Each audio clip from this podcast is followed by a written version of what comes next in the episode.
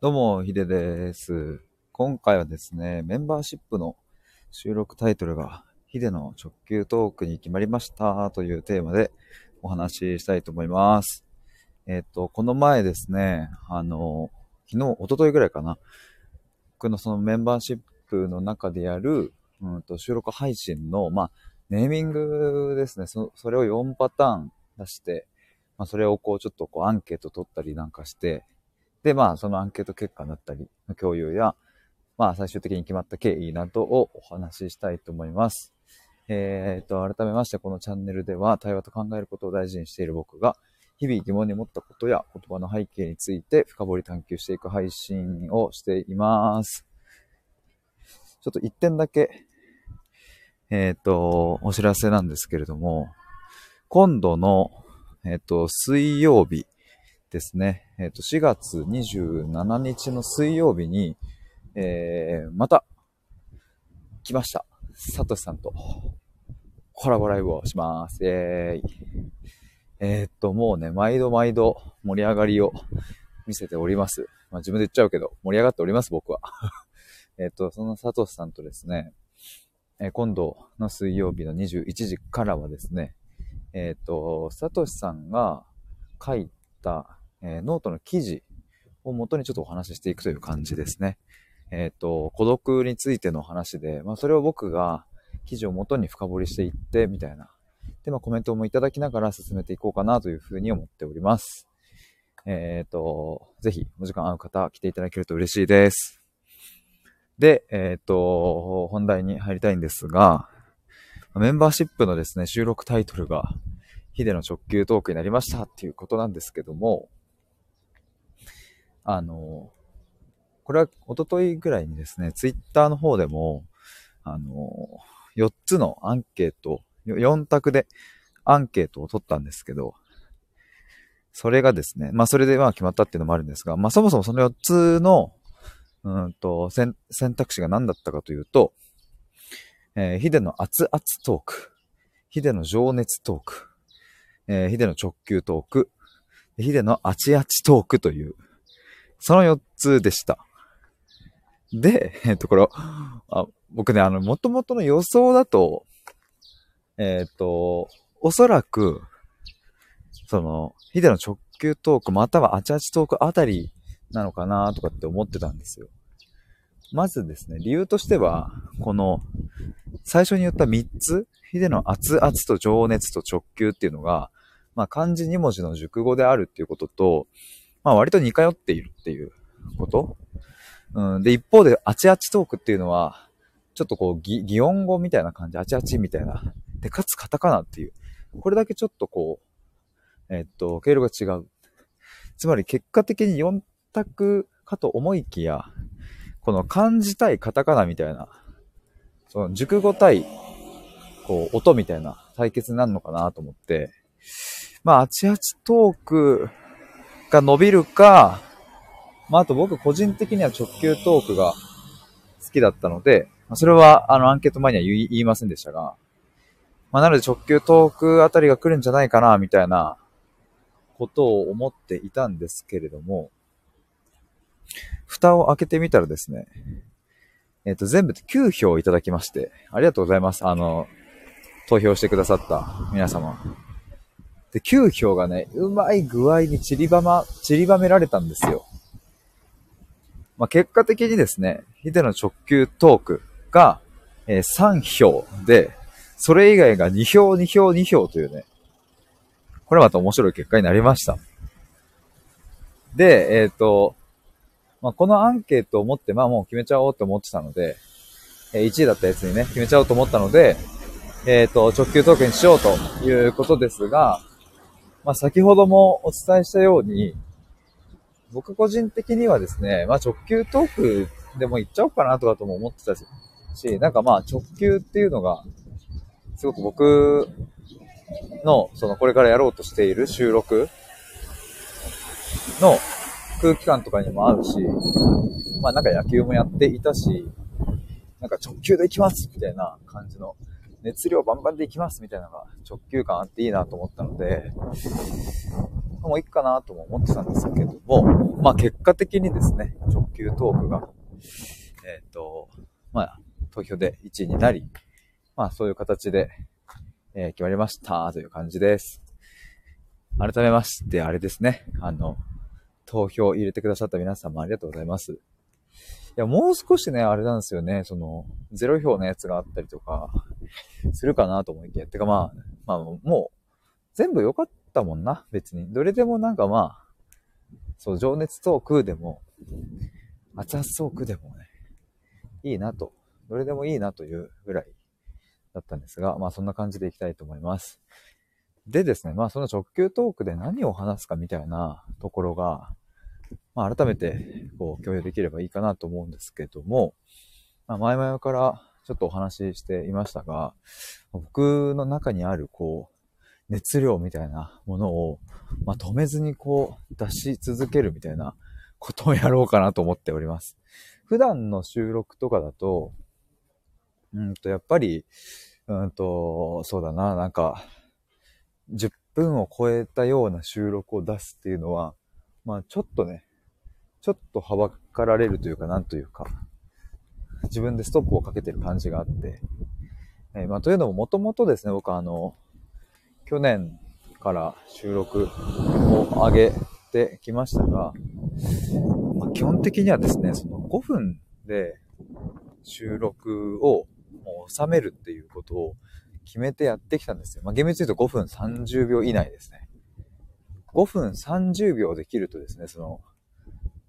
スタイフの使用上収録の時間が5分っていう風に表示されるんですけど、31秒になると、まあ、6分になってしまうので、まあ、どんなに長くても5分30秒までというふうに決めて、えっ、と、5分以内で、えっ、と、挨拶から、内容から、えー、締めの言葉まで、えー、収めるっていうのをやってました。で、えっ、と、まあ、そのおかげで5分、5分で話をまとめるだったり、簡潔に話すとか、うん、あとまあ話があっち行ったりこっち行ったりしないで、えっ、と、話すみたいなことが、うんまあ、だんだんだんだん慣れてきたなというところはあるんですけども、まあ、一方でその5分でっていうことを決めて、えっ、と、いたがために、うん、この話をすると5分以上かかっちゃうなとか、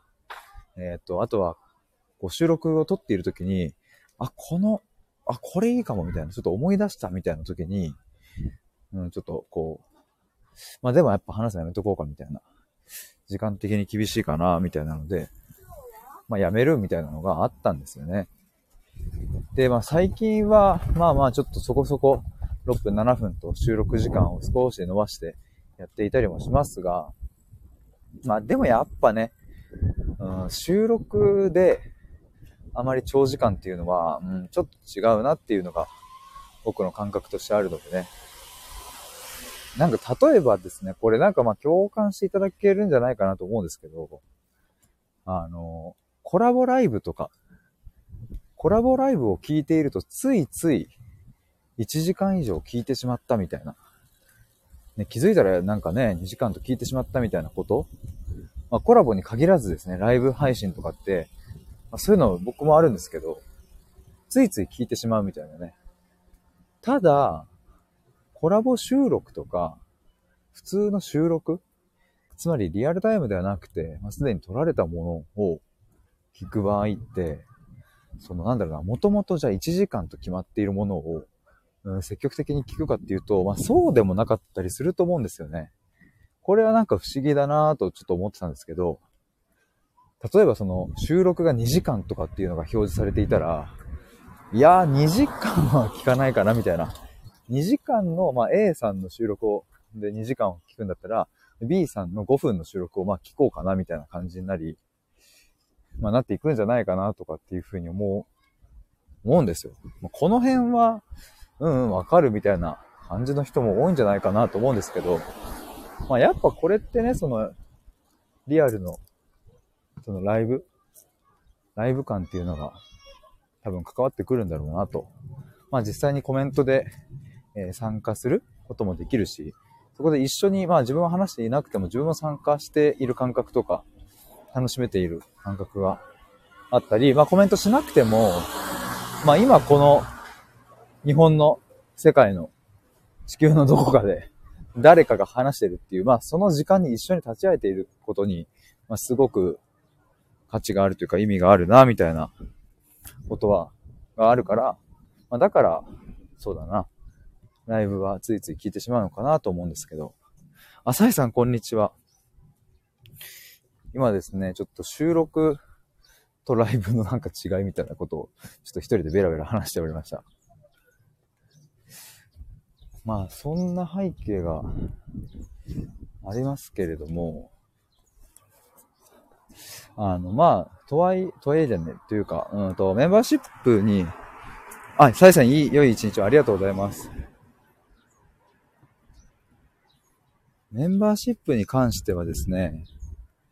あの、逆にもう、そういう収録を撮りますっていう、まあ、その前提でスタートしようかなと思っていまして、まあ、ライブだとね、あライブだとねっていうか、まあ、その、普通にライブを、まあ、メンバーシップの中でも、まあ、やろうとは思っていますが、てかやりますが、まあ、それはね、それでね、うんと、もちろん熱量高く話すみたいなことはやりたいですけども、やっぱ収録でそういうのやるっていう、長尺でやるっていうところに、まあ、僕としてのなんかその、僕としての意味がある。な、なん、て言えばいいんだ。僕が、僕自身にとってそれがすごく意味のあることだなっていうふうに思うんですよ。それは僕の今後の人生にとってっていうことですね。まあ、あの、こうやって発信活動をずっとまあ、去年とかから続けてますけども、まあ今ってまだその自分のブログだったり、うんと、こういうスタイフだったり、まあ、あと、まあ言っちゃうツイッターとかね、そういうところも、入ってくるのかな。でもなんか、まだまだ全然規模は小さいし、届けられている人数が少ないですけど、まあでも3年後か5年後か何年後かわかんないですが、まあ、やっぱこう、一人の、一人の人っていうかその、一人で、例えばステージ上に立ち、話をするとか、どっかに講演会に行くとか、なんかそういう風になれたらいいな、みたいな、そうやって求められる存在になりたいな、みたいなことを思い描いているんですが、でもその時になって初めてこうね、話す。その自分の熱量を込めて話す。とかじゃなくて、もうもはや、今、ある意味でそれを練習として、いやもう本番としてね、自分でそういう場所を作ってしまえば、まあその、対面ではないですし、僕の身振り手振りは使えないから、まあ実際にそういうオフラインで話す現場とはもちろん違いますけど、そういう場所で自分の経験値にしていきたいなということもあったりするので、そういう、そういうのをね、直球トークでやっていこうかなと思っております。だからまあ、普段は、こう、スタイフの公開収録とか、公開ライブだと、まあやっぱり、その、なんだろうな、言葉は選ぶし、まあそれはね、別にメンバーシップになっても言葉選ぶっていうのはもちろんわかんないけど、なんだろうな、その、選び方っていうのかな。まあ直球なのでね、その遠回りをするような表現をしないっていう。あそういう感じかもな。なんか、僕はこんなことがやりたい。僕はこんな夢がある。とかっていうのももっとストレートに伝えられる場所になるかもしれないし、まあ、あとはなんか僕がこう、このなんか社会的にね、課題に思っていることとか、まあ、自分自身が何か社会に届けたいメッセージみたいなものを、うんと、まあ、ありくどくではなくてね、直球で、ストレートで。あ、いいっすね。やっぱ、こうやって言いやすいわ。ストレートでストレートに届けられるっていう。まあそんな場所にしていこうと思います。ということで、えっ、ー、と、これはアーカイブに残しますので、そろそろ終わりにしたいと思います。アーカイブ聞いてくださってる皆さんもありがとうございます。えー、っとですね、僕はですね、あの、ヒデの哲学ブログというのもやっておりまして、そこでは毎日記事をあの書いているので、もしよかったらそちらも読んでみてください。あとですね、探求カフェという、うんと、親友や家族にも話せないことはあるけれど、探求カフェであれば話せるというね、そんなコンセプトで、えっ、と、ズームを使って話をするという、えー、オンライン上のサービスもやっているので、えー、興味がある方ぜひ覗いてみてください。ということで、今回はですね、メンバーシップの収録タイトルが、ヒデの直球トークに決まりました。ということで、お話しいたしました。では、以上です。バイバーイ。